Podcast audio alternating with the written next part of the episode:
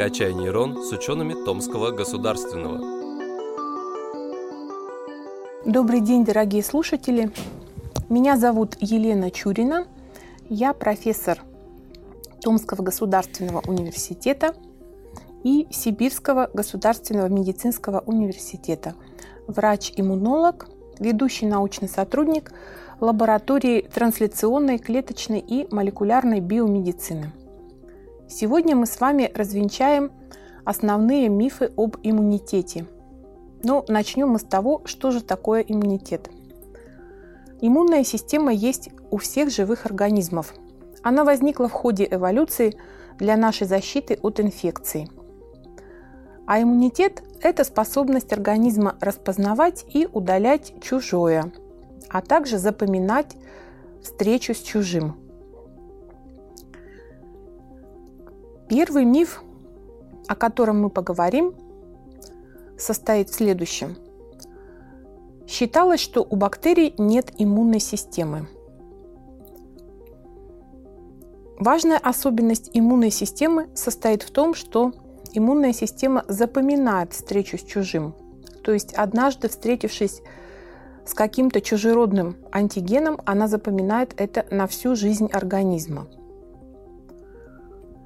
Функция иммунной системы состоит не только в защите. Эти же механизмы могут участвовать и в других процессах, которые не связаны с инфекциями.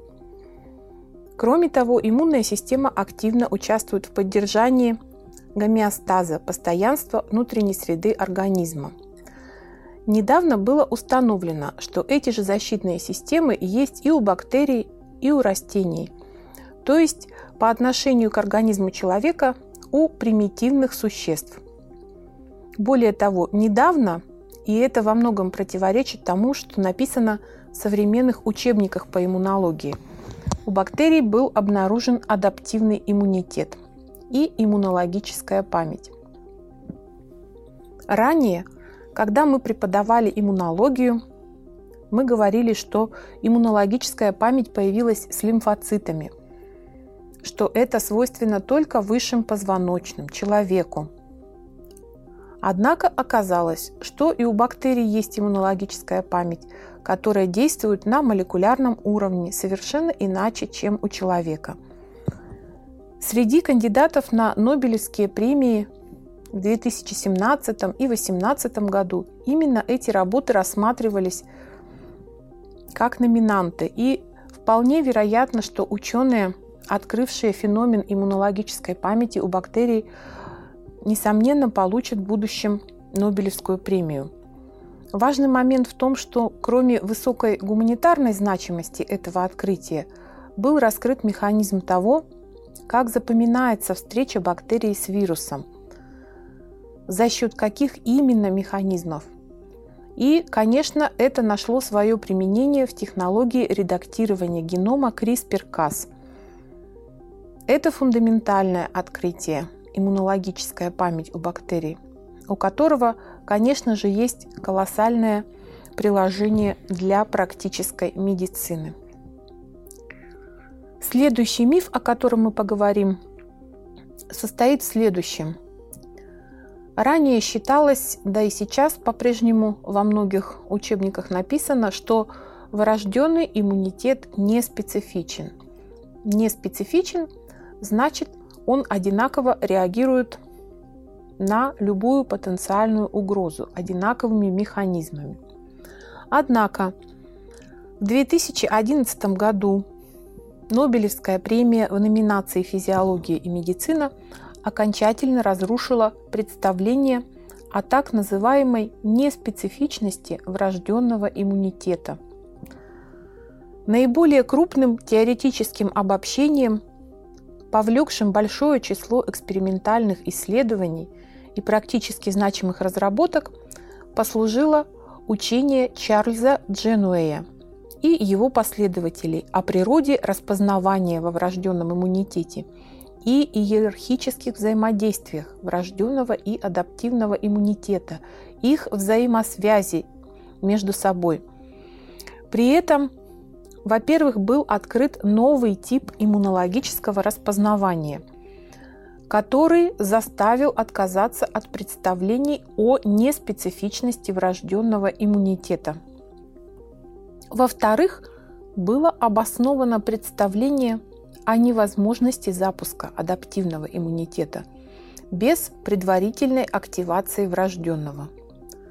Таким образом, в результате этих открытий сложилось стройное учение о двухъярусной концепции иммунитета, компоненты которого взаимосвязаны, работают в тандеме и взаимно обогащают друг друга.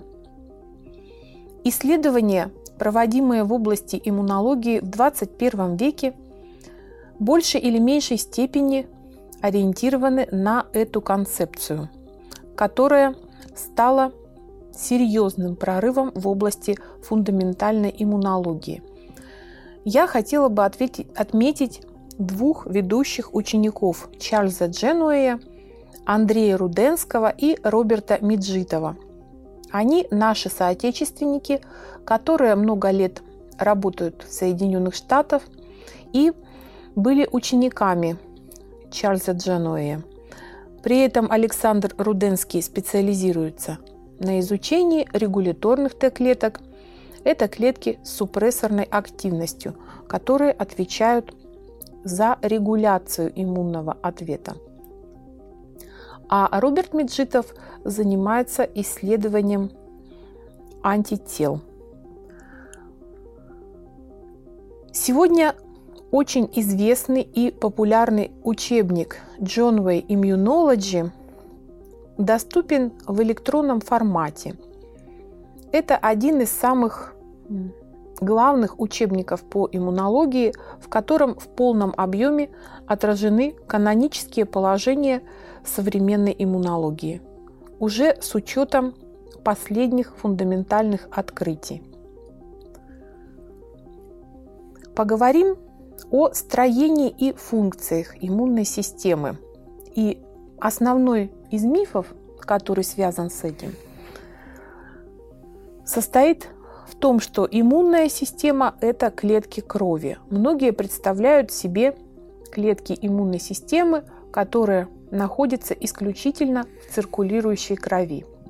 Мы с вами поговорим, как на самом деле устроена иммунная система –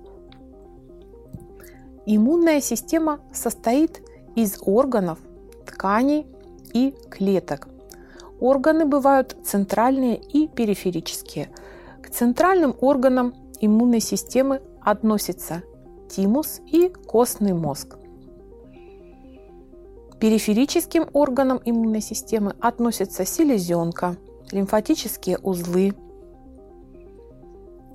лимфоидные ткани – Немного подробнее расскажу о том, что такое лимфоидные ткани. Лимфоидные ткани – это ткани, ассоциированные с нашими слизистыми оболочками. В них очень много иммунных клеток, которые являются барьерными, то есть они первыми встречают чужеродных агентов при их проникновении в организм и очень эффективно и оперативно нас с вами защищают. Следующий миф. Каковы же функции иммунной системы? Принято считать, что главной функцией иммунной системы является защитная функция, которая состоит в уничтожении чужеродных антигенов или удалении собственных поврежденных клеток и тканей. Однако это не совсем так. Сегодня очень активно изучается еще одна функция иммунной системы, которая получила название акцептивная функция, то есть принимающая функция. Приведу самые распространенные примеры, когда же реализуется это акцептивная функция иммунной системы. Прежде всего, это мирное сосуществование, сохранение чужого в своем. То есть это своеобразный химеризм, когда мы говорим о сохранении чужого в своем.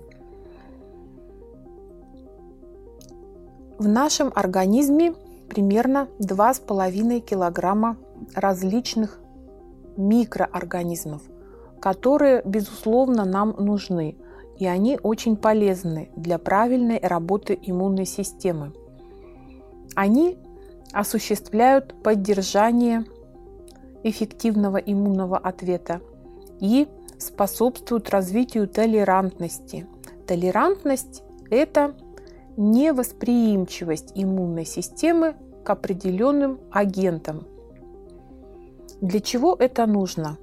Прежде всего, это необходимо для избегания пищевой аллергии.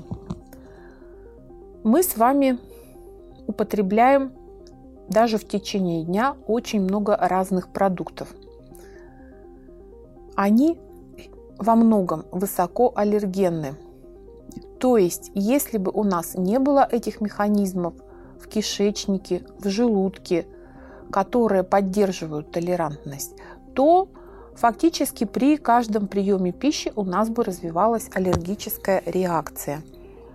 Так вот, эти микроорганизмы, они препятствуют таким патологическим процессам. То есть они нас с вами защищают от аллергии к продуктам, к лекарственным препаратам, которые мы также часто употребляем и без назначения врача, и в неправильных дозировках. Еще один уникальный феномен – это, конечно, беременность. Беременность – это сохранение чужого в своем. Это тоже пример акцептивной функции иммунного ответа. Ведь плод, который развивается в организме женщины, это на 50% чужеродные антигены. И если следовать логике иммунной системы, на эти антигены должен быть агрессивный повреждающий иммунный ответ. Но этого не происходит в большинстве случаев – женщина благополучно вынашивает и рожает ребенка. И это все благодаря феномену иммунной системы, феномену толерантности и реализации ее акцептивной функции по сохранению и приему чужого в своем. Кстати, самые сложно поддающиеся лечению виды бесплодия – связаны именно с нарушением иммунологических механизмов. Сюда же и относятся невынашивание беременности, когда иммунная система по какой-то причине отторгает эмбрион на ранних или на более поздних сроках. Еще одна важная функция иммунной системы, кроме защиты от чужого, это регуляторная регуляция роста и развития клеток и тканей. Иммунная система работает в тесном взаимодействии с нервной системой и с эндокринной системой. Все вместе они образуют уникальную сеть, которая регулирует наш с вами гомеостаз. Гомеостаз, напомню, это постоянство внутренней среды организма – постоянство его биохимических реакций и поддержание нашей резистентности к тем же самым антигенам, то есть возбудителям, генетически чужеродным веществам. Иммунная система способна изменять активность некоторых гормонов. Она способна влиять на процессы передачи нервного импульса – Поэтому сегодня еще одно из актуальных направлений исследований – это так называемая психонейроиммунология, когда оценивается влияние иммунной системы на психосоматический статус пациента. Еще один очень распространенный и не вполне соответствующий действительности миф связан с тем, что если вы часто болеете, то вам нужно повысить иммунитет. Не секрет, что вы многие об этом слышали, и в том числе от врачей любых специальностей. Вот здесь я вас должна разочаровать. К сожалению, кардинально повлиять на активность иммунных реакций нам не дано. Если рассмотреть этот вопрос с самого фундаментального начала, то мы с вами должны узнать о том, что интенсивность и сила иммунного ответа предопределена генетически. То есть от мамы с папой нам с вами передается интенсивность реагирования иммунной системы на контакт с каким-то чужеродным агентом. Иначе говоря, если вы болеете без выраженного иммунного ответа, то есть с низкой температурой, лихорадка не развивается, болезнь приобретает затяжное течение, то, скорее всего, в ваших генах записано о том, что иммунная система обладает вот таким слабо выраженным реагированием на проникновение вируса или бактерии в организм. Эти гены, в которых записана интенсивность иммунного ответа, находятся в коротком плече шестой хромосомы.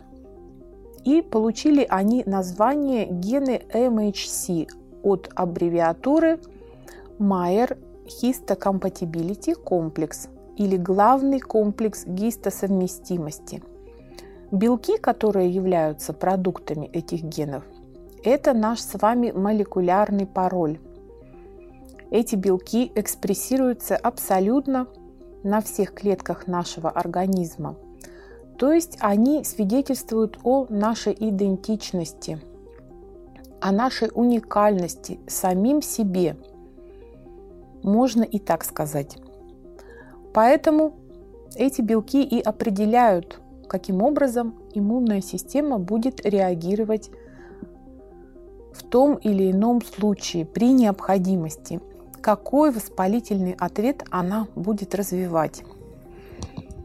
Поэтому мы уже должны понимать, если иммунный ответ записан в наших генах, то повлиять на это извне какими-то фармацевтическими препаратами представляется слабо возможным. Сегодня разрабатываются новые иммунотерапевтические средства, так называемые мишень направленные препараты. Мишень направленные – это значит, что на клетках выбирается определенная молекулярная мишень, на которую и будет воздействовать это вещество – но все эти исследования, они находятся на этапе доклинических. Безусловно, есть ряд иммуностимулирующих препаратов, которые при необходимости назначаются, и они могут кратковременно активировать иммунный ответ. Но в чем здесь главная особенность? Особенность в том, что такие препараты должны назначаться после иммунологического обследования. Сдается иммунограмма. Иммунограмма – это комплексная оценка состояния иммунной системы по крови. То есть дается анализ крови, анализируются определенными методами параметры иммунной системы. После этого врач, клинический иммунолог, аллерголог анализирует результат этого анализа и формируют свое заключение о необходимости назначения иммуностимулирующей терапии. Препараты, представленные в массовой продаже в аптеках, они, как правило, не обладают доказанной эффективностью в лучшем случае – или еще вариант, они обладают недоказанной эффективностью, то есть вообще неэффективны. И они не являются иммуностимуляторами, поэтому я бы назначать их и применять не рекомендовала. И уж таким образом вы точно не сможете повысить свой иммунитет. Благодарю за внимание. Приятно было с вами пообщаться.